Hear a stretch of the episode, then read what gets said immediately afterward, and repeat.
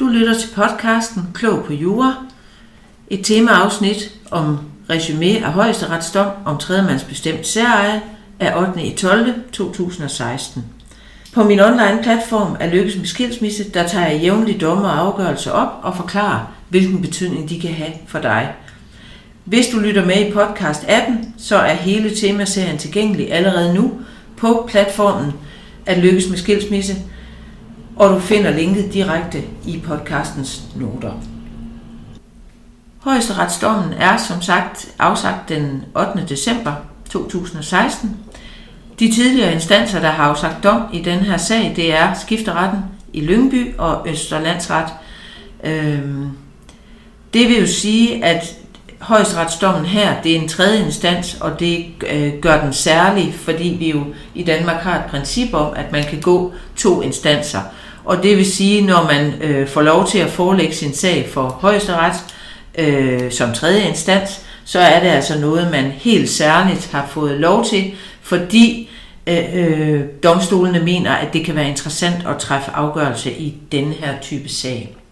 Det handler som sagt om øh, tredjemandsbestemt særeje, det vil sige, det handler om, øh, om der er givet en særeje bestemmelse ved arv eller gave, og i den her sag, der er det hustruens påstand, øh, hvorimod mandens påstand er, at de her aktiver, som det handler om, de hører ind under formuefællesskabet, og dermed skal deles øh, ved en skilsmisse. For det er selvfølgelig det, der er sagens kerne, det er, at der er to ægtefæller, der skal skilles. Og så bliver det netop interessant, om der er en, øh, en særlig bestemmelse på nogle af aktiverne. I den her øh, højesteretsdom, der øh, kom højesteret frem til, at der ikke forelå en gyldig tredjemandsbestemmelse om særeje, øh, øh, og heller ikke i forhold til et afforskud, øh, kunne det føre til, at de ejendomme, som det her det omhandler, var hustruens særeje. Kort fortalt så er sagen, at hustruen, øh, der kommer fra Italien, hun øh, i 1977 og 82 køber to ejendomme, øh, lejligheder i Italien. Købsummen den bliver betalt af hustruens forældre, og de får samtidig en brugsret til lejlighederne øh, indtil deres død. Øh, senere så indgår hustruen ægteskab øh, med en øh, dansk mand, og de har sammen bopæl i Danmark. De er enige om, at det som udgangspunkt skal afgøres efter dansk ret, og de er ydermere også enige om, at de ikke har oprettet en gyldig ægtepagt om særeje. Det vil sige, at vi er helt specifikt ude i, om der ligger en tredjemandsbestemt særeje bestemmelse fra hustruens forældre. Hustruen hun anfører, at øh, de her to ejendomme, som hun har i Italien, de er sket øh, som et arveforskud fra hendes forældre. Øh, subsidiært er det et, en, øh, en gave.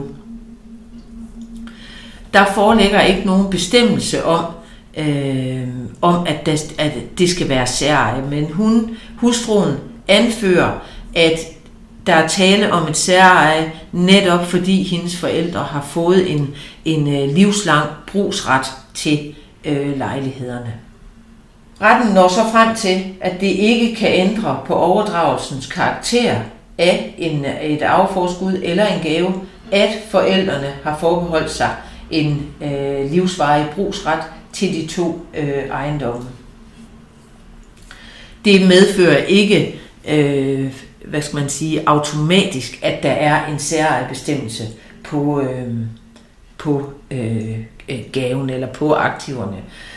I øvrigt så øh, anfører manden, at øh, der er tale om en helt almindelig øh, overdragelse, hvor øh, forældrene er lægger købesummen, samtidig så får de en brugsret igennem øh, resten af deres liv.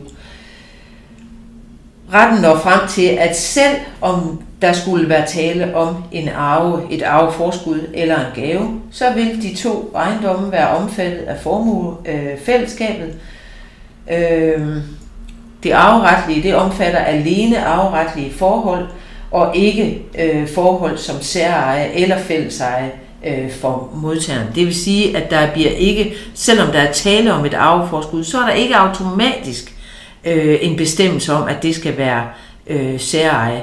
Tværtimod så er øh, det automatiske, man følger, det er, at det er fælleseje, med mindre at det specifikt, at det positivt er besluttet, og det vil sige, at man skriftligt via et dokument kan dokumentere, at det har vi. Øh, det er vores øh, hensigt, at det her det skal være øh, særeje. Øh, og det vil sige, det har man helt tydeligt tilkendegivet øh, over for modtageren. Hvis man ikke kan fremlægge det, så er det øh, et fælles eje, og dermed så øh, skal det øh, deles øh, ja, som et, øh, og det indgår i fællesejet og skal deles på helt øh, øh, almindelig vis. Det højesteret når frem til, og det er jo det samme som landsretten tidligere er nået frem til, det er, at de her ejendomme, de her to ejendomme, de er hustruens almindelige fælleseje, øh, og dermed indgår i de almindelige fælleseje øh, midler. Øh, og dermed skal øh, deles på helt almindelig vis. Det betyder helt konkret, at for at der skal foreligge et særeje, så skal der mellem, mellem ægtefælderne enten være indgået en ægtepagt, der omhandler særejet, eller for at der skal øh, foreligge et tredjemandsbestemt særeje, så skal det være tydeligt tilkendegivet øh, som et vilkår ved overdragelsen af aktiverne. Eller øh, det kan også være de økonomiske midler, der bliver indsat på en konto. Det kan sagtens være en opsparing i det her tilfælde af det ejendomme. Det kunne også have været øh, noget opsparing, man havde foræret et barn. Men det skal altså være tydeligt tilkendegivet som et vilkår ved overdragelsen, at den her gave eller arveforskud, det er øh, personens særeje. Og i den dom, vi har gennemgået øh, her, der er det ikke opfyldt og dermed tilhørte de to øh, ejendomme fællesejet. Tak fordi du lyttede med i den her øh, tema podcast.